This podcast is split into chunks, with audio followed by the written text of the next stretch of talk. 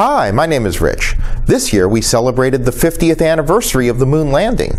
It was a remarkable achievement, but the greatest impact of the Apollo program might have been through a single picture, the photo named Earthrise, where we first saw how Earth really looked from space.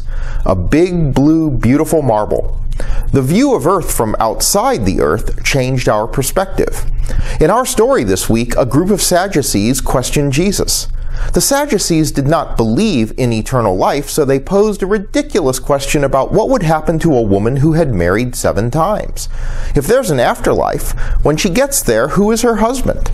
They thought they had trapped him, but Jesus said their premise was wrong, that in the afterlife there is no marriage. Life is different. We are like angels, and even death no longer exists.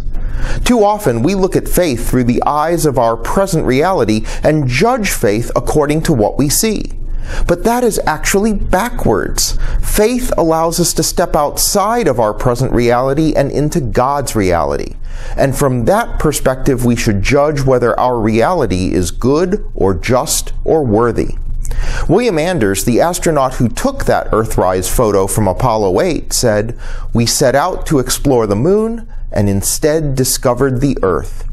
Faith will expand your horizons and let you see life in a way you've never seen it before.